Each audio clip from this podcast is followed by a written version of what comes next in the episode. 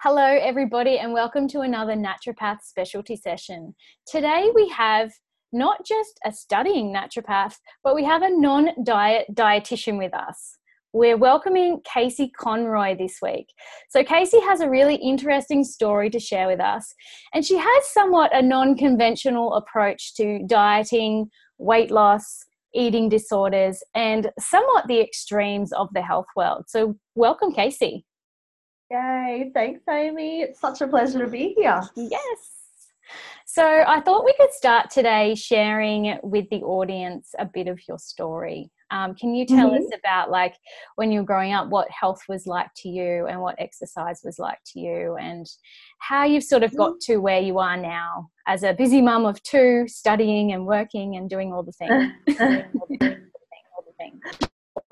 Short version. Um, so, growing up, I didn't really have a, a massive interest in in health or exercise. Um, my my mum, she's Chinese, so she brought us up on a lot of traditional Chinese foods and um, weird concoctions with funny smells and things that I was embarrassed to explain to my friends when they visited, and just odd, like, just herbs and things that you don't come across in everyday Australian mainstream life, right? But yeah. they were normal to us. So she would chuck ginseng and goji berries and um, all these other herbs that I didn't even know. Um, I didn't even know what they were until recently she would chuck all these kinds of things in our stews and our soups, and um, it was just what we ate long, long before goji berries were hip. So um, there was that, and she was, you know, a massive gardener and all that, but I never had like a burning passion in particular for health until I turned about 16 and I can't remember what it was. I think I'd look through the pages of the Sunday Mail and look at the health section, and somehow started getting interested. Do you remember that? Yeah, totally. Getting interested. I can't remember what it was called, but I loved it. Um, in health and well-being, and and I would I started picking up on just the mainstream kind of health advice, like oh, uh, you need to be eating this many serves of dairy a day for your bone health. And so I started forcing myself to eat cheese, though I hated it and we never bought it um, or didn't used to buy it. Yeah, yeah, yeah. So I guess that's when I started getting interested. Uh, when I left school, I actually started off studying physiotherapy because by that stage I was getting interested in sport and health. Um, and bloody hated it. just just hated it mainly because of the hospital rotation that we had to do, which ironically enough I ended up having to do in dietetics anyway. But um so then I shifted gears. I was like, well, if I'm not into human health and well-being, maybe I'm into animal stuff. So I then went into veterinary science and I actually finished my five year degree and became a veterinarian Oh, um, wow.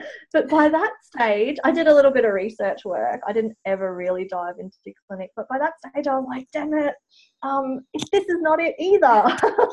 I'm interested in the health stuff, but not not so much in animals. I just, I, yeah, my heart was too soft, I think, to do some of the things we had to do in animals. So um, I went traveling, as you do, and the whole time, or most of the time I'd been at uni, I had been into yoga. So when I left school, I moved to the, the big smoke of Brisbane, Brisbane in Queensland, um, and discovered yoga.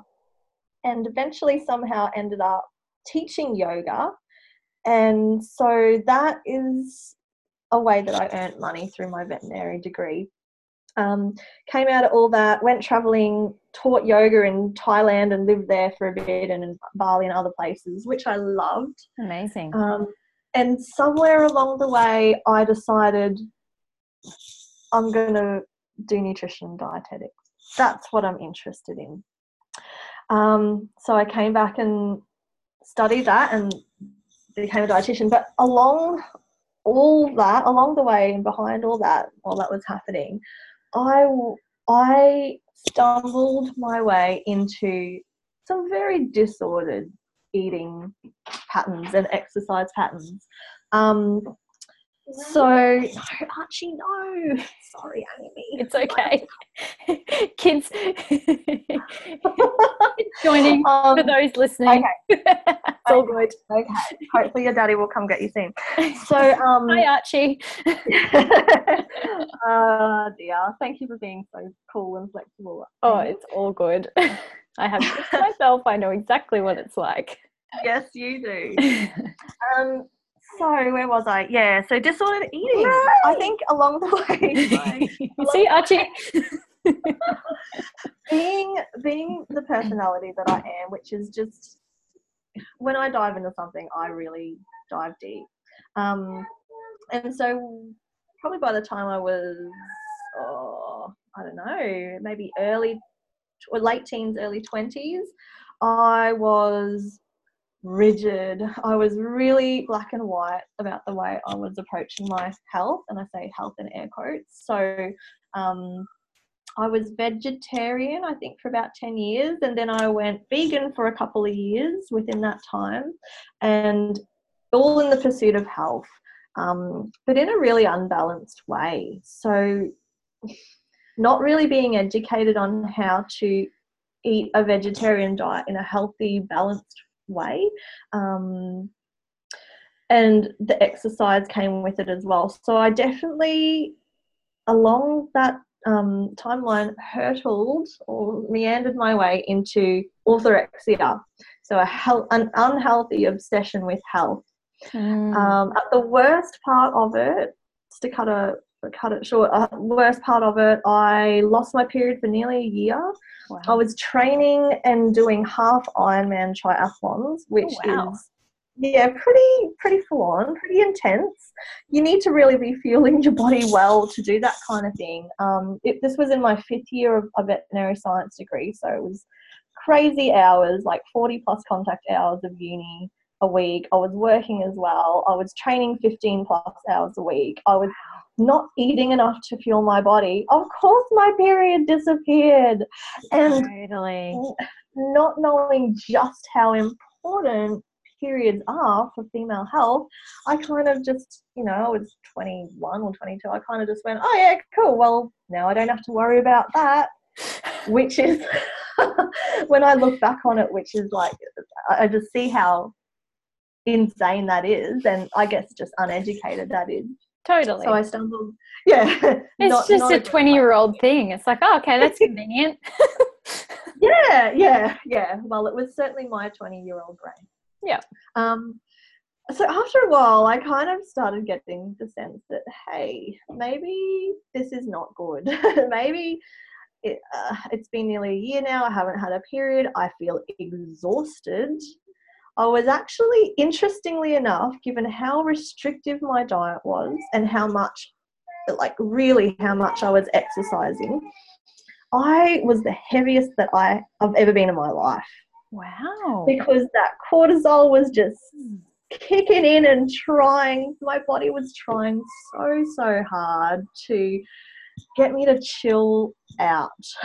just come on we need we need to stop and if you're not going to stop then we're going to try to you know make sure you survive because yeah, yeah you're not looking after us. Um, at that point i went to see a naturopath for the very first time and it was um, at endeavour which was then the college of natural medicine Australian yeah. college of natural medicine. Um, she gave me some herbs and i got my period back in about Yay. two weeks, which was amazing. But that was only the first step. It took me many, many more years to find a healthy balance with food and to heal my relationship with food and body and eating. Um, so, yeah. yeah. That's, that's the short version. Um, I love how you hmm. say heal your relationship with food because there's mm-hmm. like this big i guess um, expectation in society to have like the guilty side and the healthy side and that there's no way we're allowed to swing easily between them so mm. getting a good relationship with food obviously includes the dark and the light, the good and the bad, and allowing yourself to be okay with it, right? Oh, absolutely. And to be honest, Amy, I don't like I've gotten to a point with my client with my clients, I try to um, introduce this idea as well of not even calling foods good or bad, like not even attaching any moral standing to food um, at all, and just seeing different foods as having different nutrient content. Yeah. Um, some foods are more more nutrient dense than others, and that's about it. Yeah. yeah, I like it. that. Yeah. Um, so trying well, to get rid of the labels is really yeah. helpful.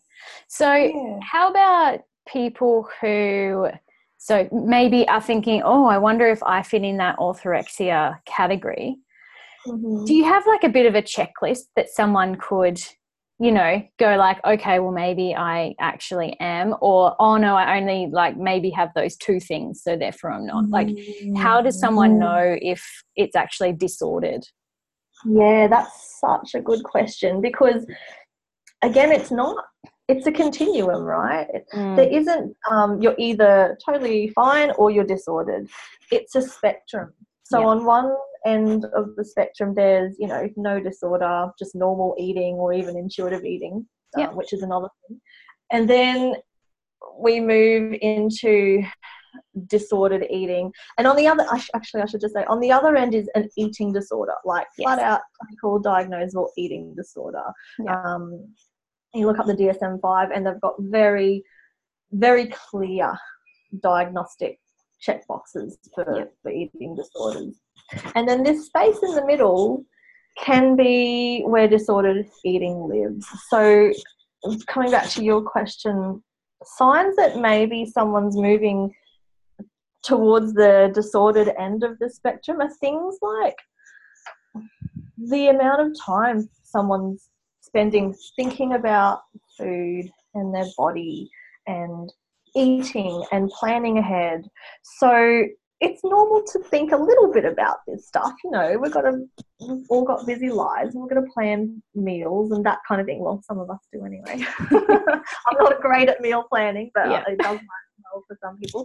Um, and so I, I kind of think if you're thinking about that stuff any more than well, let me start again. 10% of the day, I don't know, as a really rough, subjective, non-scientific way of measuring something, that's that's fine, that's normal. But if you're thinking about this stuff, you know, 50, 60, 70, 80, 90% of your waking hours, yeah. that's when you know that maybe this is starting to take energy away from me. This is maybe taking energy away that I'd otherwise use in things that are really important to me. So that's one thing. Um, another thing is the level of anxiety and stress around these things because you can have someone who, you know, whether they have a medical condition or not, whether they've got intolerances or food sensitivities or not, knows, um, you know, what works for their body. So let's take the example of someone with celiac disease, like clearly they can't eat gluten. Yeah. Um, so they learn which foods are, are going to contain gluten and obviously avoid those. They have a rough idea, or they should have hopefully a good idea of what things they what things they can eat, and so they'll plan their day or live their life accordingly. And that's like the 10% or less that they're yeah. thinking about food. There's no real anxiety attached to that because they know okay, I can't have gluten, this is why, and these are things I, I can eat. Awesome, that's it, full stop. But if someone is like really stressing a lot about this stuff, whether they've got an illness or not, or a condition or not, and they're spending a lot of time weighing up food choices. If I eat this now, I'll go for a run later in the day to burn it off. Mm. If I um, I've eaten too much sugar in the last few days, so I start to weigh myself more often, or I start to body check more often, um, or I start to just feel really uncomfortable and, and stressed. And there's obviously different degrees of this, but it's when someone, yeah, I think there's that stress or anxiety or nerve, like unease, just Yeah. unease attached to it. There's that thinking about it for a big chunk of um, their waking hours. And possibly as things get worse, people start maybe noticing, Yeah. making comments. So I know that when I was, you know, hurtling down orthorexia, disordered eating lane, friends around me started to really notice. I remember mm. once I went on a trip to New Zealand with my boyfriend and two really good friends, and we'd, I don't know, we'd just been skiing or I can't remember, and we walked into the closest cafe. We were all starving, and everyone just grabbed whatever food. And I was there paralyzed with fear and tension, going, I can't eat any of this stuff. Um, I'm going to have to go find a health food shop or, or at least a fruit and veggie shop and, and buy all my ingredients and cook them. And, and my best friend is standing there going, what the, what the fuck are you doing, Casey? Like, just eat something now. What's going on? And I'm standing there going, well, I can't eat potato because it's got too much starch and I can't eat this stuff because it's got too much sugar and I can't eat gluten. And she's just like, dude, I think you have a problem with this. Oh wow. And of course, I was in massive denial and and angry and um and that's of course just a cover up for feeling embarrassed and shame and maybe a bit of fear about all this stuff. But yeah, when when maybe other people start to notice or make comments in a caring, gentle way, that's when hmm, maybe you know it's it's really gotten to a level that's obvious. yeah. So those are a few things. Yeah. Amy, Yeah. I think that makes it a bit more clear because, you know, like being a woman, especially, our hormones fluctuate throughout the month. And yeah, maybe we do feel a bit fluidy and we're looking at our belly going, oh, it's a bit bloated today just before our period. But Yeah. if we're obsessing over that every day, well, Mhm. then yeah, that's when it's probably a bit more of an issue rather than just that one day before your period. So, so, so basically, it's okay to feel fat sometimes, but like don't freak out every day about it because that's probably more in the disordered category. Oh, absolutely. And as you said, that that that couple of days or week before we start to bleed, there's all kinds of hormonal stuff happening. That's when everything comes to the surface. So yeah, that's fine. Like if you're feeling down on yourself at that point, and that's it, and it's really correlated with that PMS week, then I don't think that's a big red flag. But as you said, if it's all the time and it's really getting you down and affecting relationships and Yeah. taking your energy away, that's when it's an issue.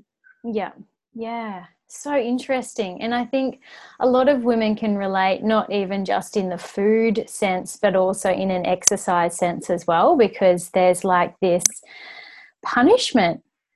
There's the reward with the food, then there's the punishment with the exercise. It's like that fine balance and then the body's just constantly getting slaughtered by like all angles the the thoughts that are going towards the body and then the you know the foods that the person's labeling as bad but having anyway and then they're you know slogging it out trying to do something that they're not even particularly enjoying probably half the time Yeah. so yeah. how does someone find a better relationship with food Hmm.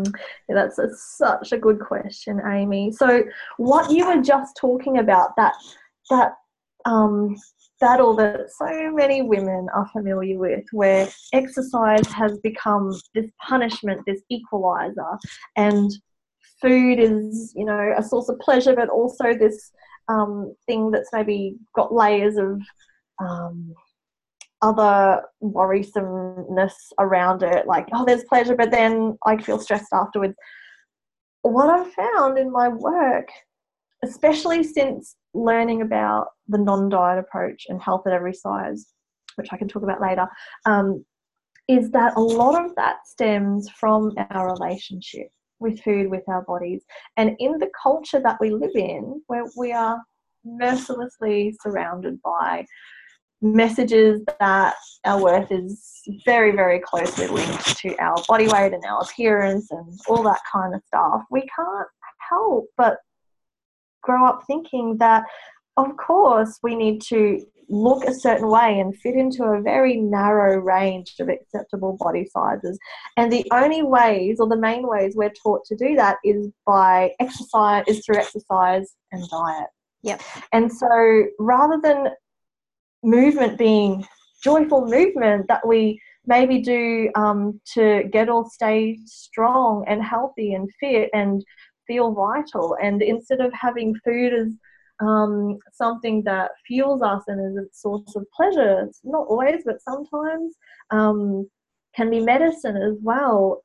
It it kind of makes things narrow down and become more black and white into what you were describing, which is exercise to burn off the sins that you've committed with food. Um, and so what I'm, I guess I'm getting at is that in our culture, we, we are very weight centric. Mm. And we are very um, fat phobic and we are very, you know, in, enmeshed in this idea of having to stick to certain body sizes and acceptable BMIs or body types or however you want to put it. And so that that preoccupation with weight leads to behaviors around food and movement or exercise that aren't the healthiest perhaps and that can cause a lot of stress. Yeah. So, yeah, I think what I'm saying is a weight bias, an intrinsic weight bias in our culture. Leads to this pretty unbalanced kind of distorted relationship that lots of lots of us women especially but men as well yeah. have with food and bodies yeah definitely and depending on the type of person, once they're sort of going into that orthorexic state, they can be mm-hmm. somewhat obsessed with like nutritional panels and researching all the superfoods and doing all the mm-hmm. things that are somewhat right yet they because they're so stressed that cortisol the adrenaline probably pumping all day long and they're not getting a quality nervous system response which is going to throw everything else out. So it's just it's interesting to really like watch it from the outside in and be okay so let's provide these people with some solutions. So can you mm. introduce what the non-dieting approach is? Yeah yeah sure. So the non-diet approach is is pretty much what it sounds like. It's it's it's an approach that I take as a health practitioner where weight is not a focus. So um, I tend to park weight in a corner. Nice. Bit like fear. And yeah, yeah. We're not we're not pretending that um, we're no longer worried about weight. That is so embedded in us that I, I never expect someone to um, come in for a session and go, okay, all of a sudden I don't care what I weigh anymore. I'm not worried about losing weight. Of course not. But we we try to park it in the corner and we focus on health like actual what's going on in front of us and i find that when we do that um, when we park weight in a corner, the work that we can do together becomes much more effective and um, it's actually more compassionate. Yeah. Because when when weight as an issue is kind of sitting over, you know, the top of the lens or it, it's kind of changing the way we look at what we need to do to to help this person and improve their health and as humane way as possible. When weight is sitting there, it can really blur things. It yeah. can really make things more complicated and convoluted than they need to be. And in some cases, in fact, I'd, I'd probably argue nowadays, in most cases, it can actually be harmful. So, as you said, when someone's so concerned about um, all that food and that exercise that they're spending all that time stressing about it, you described the stress hormones going up, the short and long term stress hormones going up, which distorts, you know, reproductive hormones. It has so many other impacts in our bodies.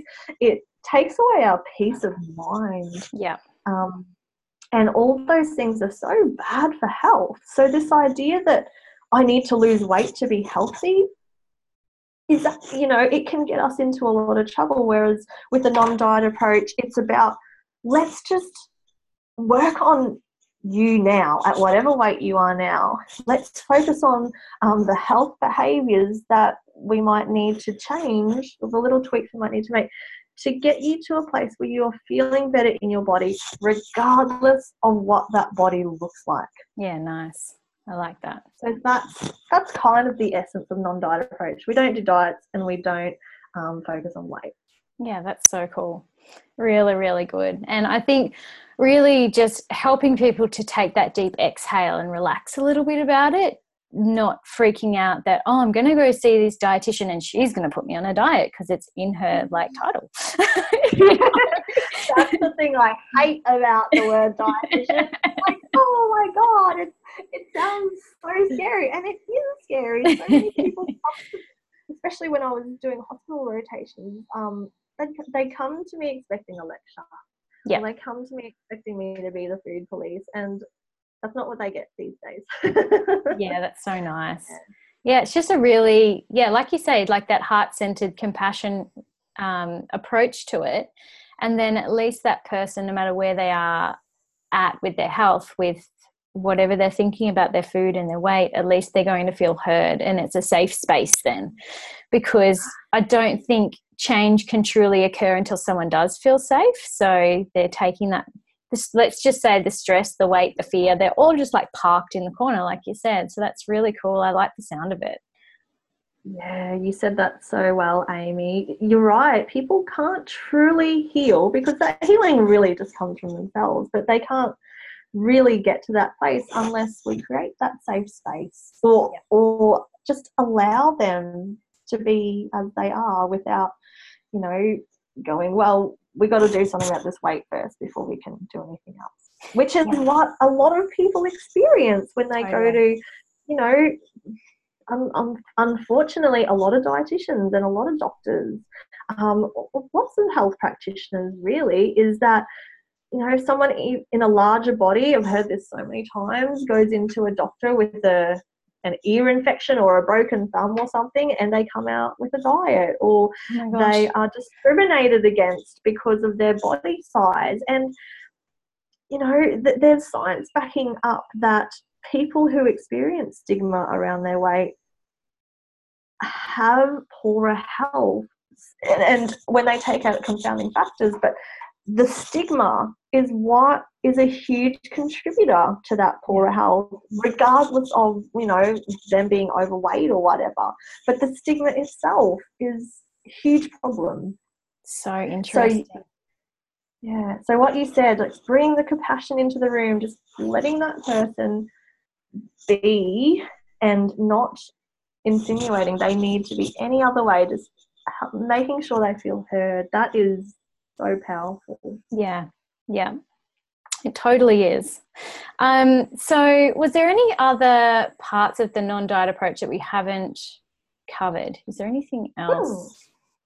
Well, I guess within the non diet approach, uh, yeah, so I've talked about what we don't do.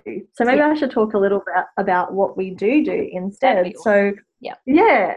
So if we're not doing um, weight loss dieting, we're not focusing on weight, that kind of stuff. What do we do? A lot of people will wonder.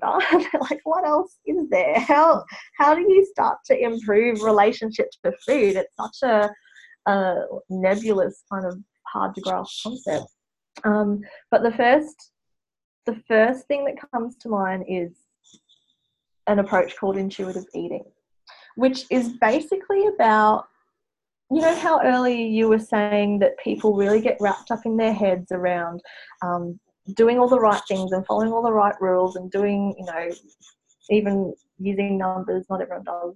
But instead of using all those external reference points, coming back into their bodies. That's the crux of intuitive eating. It's yeah. coming back into your body because not a lot of people are there. And myself included. It's, yeah.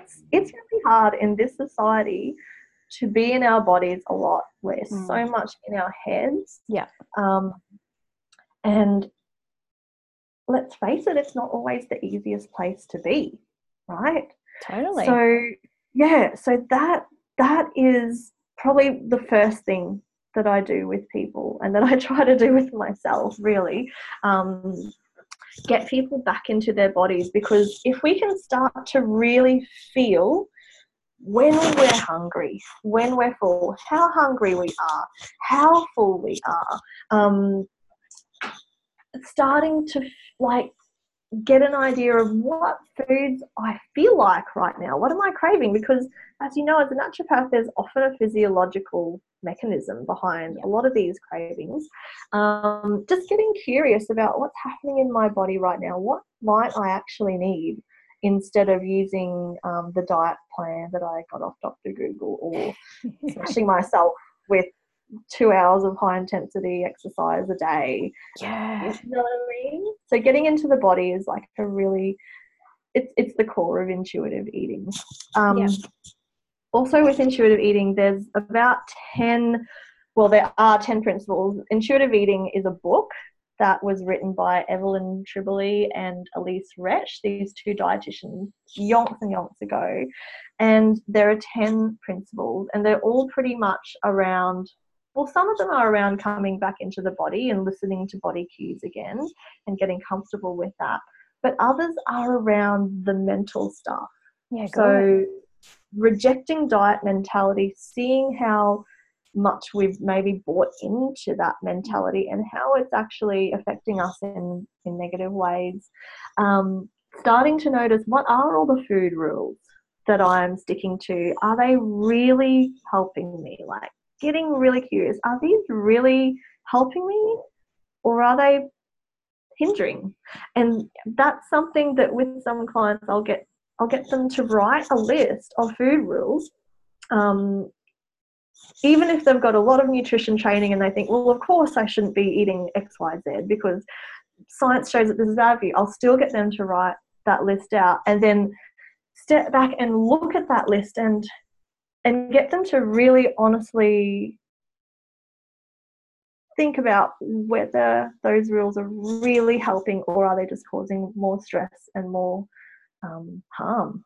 yeah, that's really good. Um, Yeah, and then I think another part of intuitive eating is finding movement that works, that feels good in our bodies, that's enjoyable. And I think one of the very last principles is that is coming back to just gentle nutrition principles because a really big myth that people have with non-diet approach and intuitive or attuned eating is that well i just eat whatever the hell i want right Wh- whatever i want and oh, yeah but not really Yeah. it's, it's not quite that Yeah. it's um, still having some basic nutrition knowledge you know stuff that's really solidly evidence based and also has been um, understood by people for thousands of years in different traditions but just basic things like Yeah.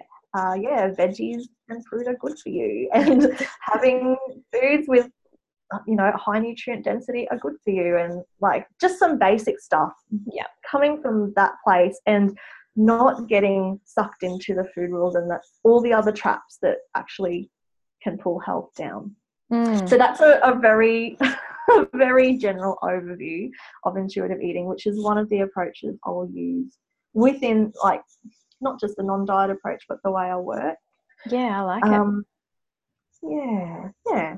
And I guess the other big part of it, Amy, is is taking that really client-centered approach. So, um, my probably my two favorite counselling modalities are motivational interviewing Oh, nice. and um, yeah, and acceptance and commitment therapy. So bringing in that compassion and and letting the person take the wheel. Actually, I, I can be the passenger. I can have the sat nav, but they're the ones at the end of the day who are going to decide where they are going.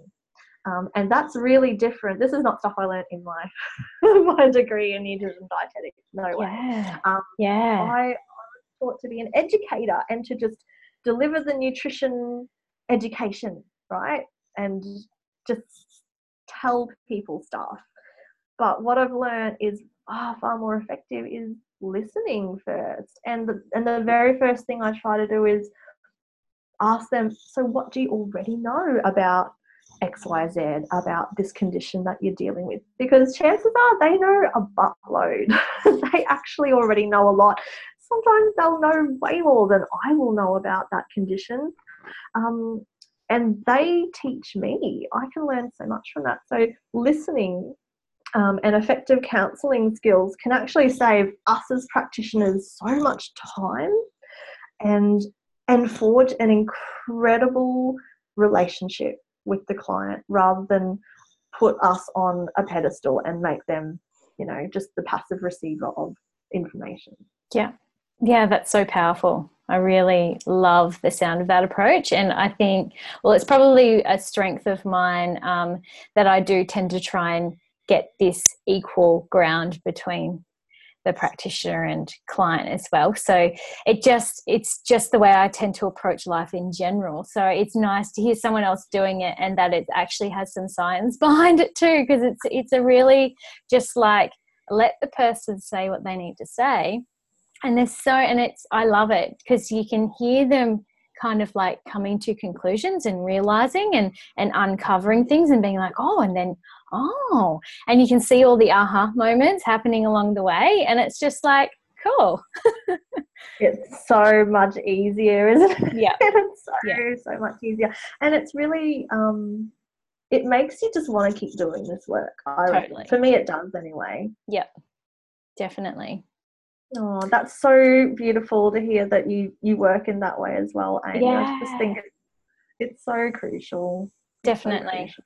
definitely so casey is there a particular sector of the population that you tend to see more than others that you have a special interest in or do you tend to just sort of see anyone who needs this sort of help Um, at this stage, I see people with a pretty wide range of different health conditions, but the work that I really like, really it gets my heart going is is working with women, I guess, women usually, who are struggling with weight, body, and eating issues. Yeah. So they know, you know, typical client is is a woman who, and it's usually adults, not so many adolescents. Um, a woman who has probably been on the diet roller coaster for 5, 10, 20, 40 years. Sometimes I see women who are like in their 70s who are still like trying so hard to lose weight and it's heartbreaking. It's Definitely. so heartbreaking. But however long they've been doing it, they've come they've gotten to a point where they are just so sick of it, but they don't know an alternative. Yeah. Um, so that's that's the cross. That's where I'll often meet people. Um, often, not always, but often, there are hormonal issues occurring alongside that weight and concern. Yeah. So, and and that's where you know naturopathy is so powerful, and Yeah. herbal medicine is so incredible. Um, food as medicine is is amazing too. If we can come at it from a a non-weight focus, I Yes. believe. Yeah. Um, but yeah, so there's hormonal issues. But yeah, that's the typical person that I'll see nowadays. Yeah, I do nice. see some, um, you know, diagnosed eating disorders, people Yeah. with eating disorders, um, and that's that's pretty special work. I I personally undergo a lot of mentoring and supervision to be able to do that work because that's just a whole other a whole other dimension. Um, Definitely. yeah. yeah, most of the people I see are maybe have some kind of disordered eating and weight and body issues. Yeah, cool. And so if somebody wants to get in touch with you, where can they find you? Yeah, um, so you can find me on the World Wide Web. My business is called Funky Forest Health and Wellbeing. Um, you can find me on Instagram. I'm Forest Yogini. Uh, and where else? I'm on Facebook as well, Funky Forest Health and Wellbeing. Amazing. And just to let people know, Casey is an amazing writer. I should have said that at the start. Um, so if you can get into her blogs and read them, there is so much amazing information in there as well. So, Casey, thank you so, so much for joining me today. It has been awesome, and I'm sure the audience is going to get such a huge sigh of relief to know that there's something else out there that they don't have to be on a diet for their whole life. Totally. Oh, thank you so much, Amy. This has been a lot of fun. You're welcome. Thanks so much.